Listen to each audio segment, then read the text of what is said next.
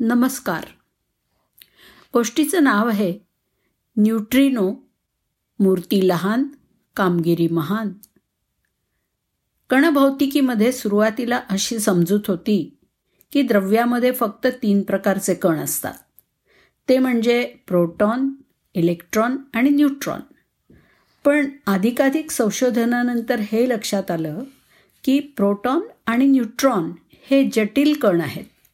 म्हणजे हे कण दुसऱ्या काही कणांच्या एकत्र येण्यामुळे बनतात.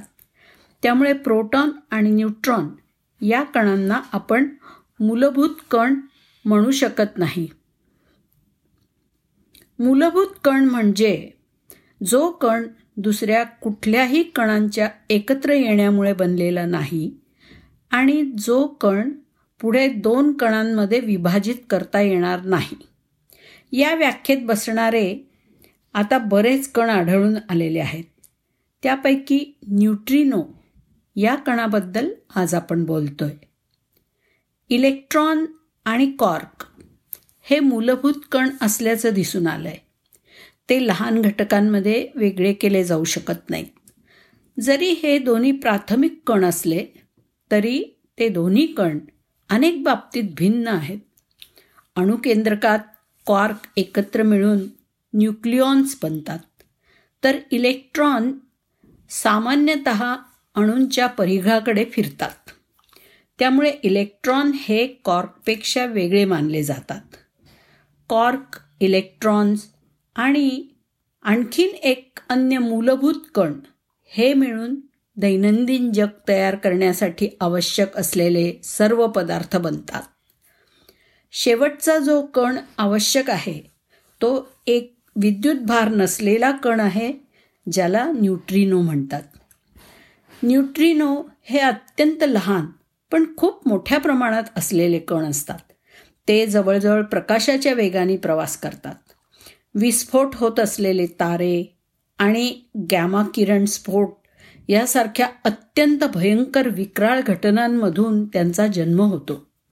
ते विश्वामध्ये खूप विपुल विपुल आहेत पण तरीसुद्धा ते शोधून काढणं आणि त्यांना पकडून ठेवणं हे कठीण आहे.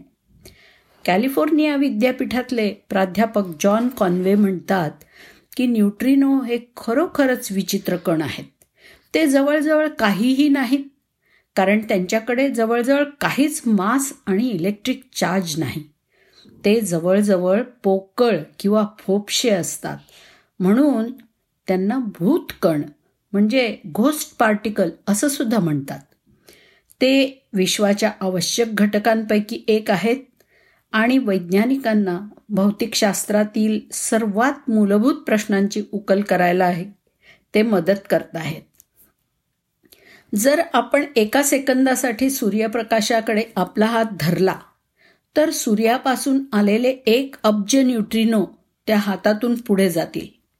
आपण जितक्या सहजतेनं हवेतून चालतो त्याच सहजतेने न्यूट्रिनो शिशामधून प्रवास करतात असं शिकागो विद्यापीठातील खगोलशास्त्रज्ञांनी सांगितलं.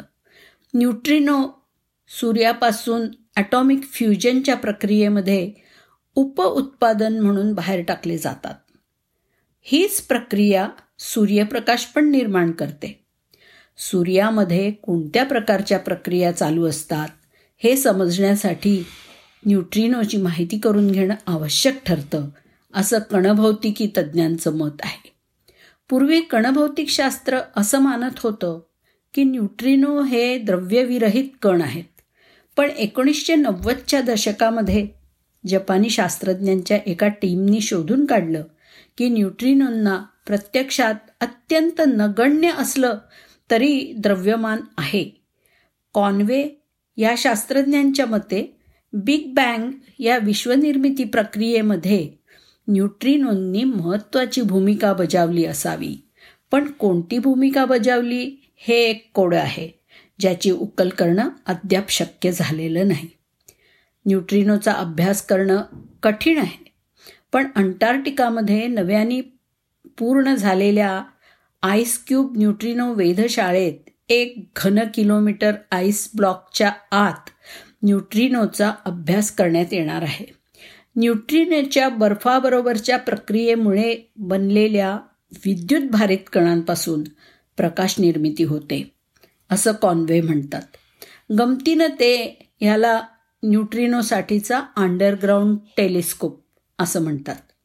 इलेक्ट्रॉन्सचं अणूंमध्ये असलेलं अस्तित्व आपल्याला समजतं पण न्यूट्रिनो आणि अणूंमध्ये अस्तित्वात असल्याचं आपल्याला समजत नाही. परंतु ते बीटा किरणोत्सर्ग प्रक्रियांमध्ये अत्यंत महत्त्वाची भूमिका बजावतात. बीटा डीके या किरणोत्सर्गाच्या प्रक्रियेमध्ये न्यूट्रॉन प्रोटॉनमध्ये बदलतो आणि न्यूट्रॉनवर एक युनिट पॉझिटिव्ह चार्ज येतो. बीटा क्षय प्रक्रियेमध्ये न्यूट्रॉनमधून निगेटिव्ह चार्ज म्हणून इलेक्ट्रॉन उत्सर्जित केले जातात आणि या व्यतिरिक्त एक न्यूट्रिनोसुद्धा उत्सर्जित केला जातो. जेव्हा अस्थिर अणुकेंद्रक अधिक स्थिर होण्यासाठी बदलतात तेव्हा होणाऱ्या संक्रमणामध्ये बीटा डीके हा महत्त्वाचा असतो. आणि यात न्यूट्रिनो हे पदार्थाचं स्वरूप स्थापित किंवा स्थिर करण्यासाठी आवश्यक घटक आहेत असं दिसून येतं. धन्यवाद.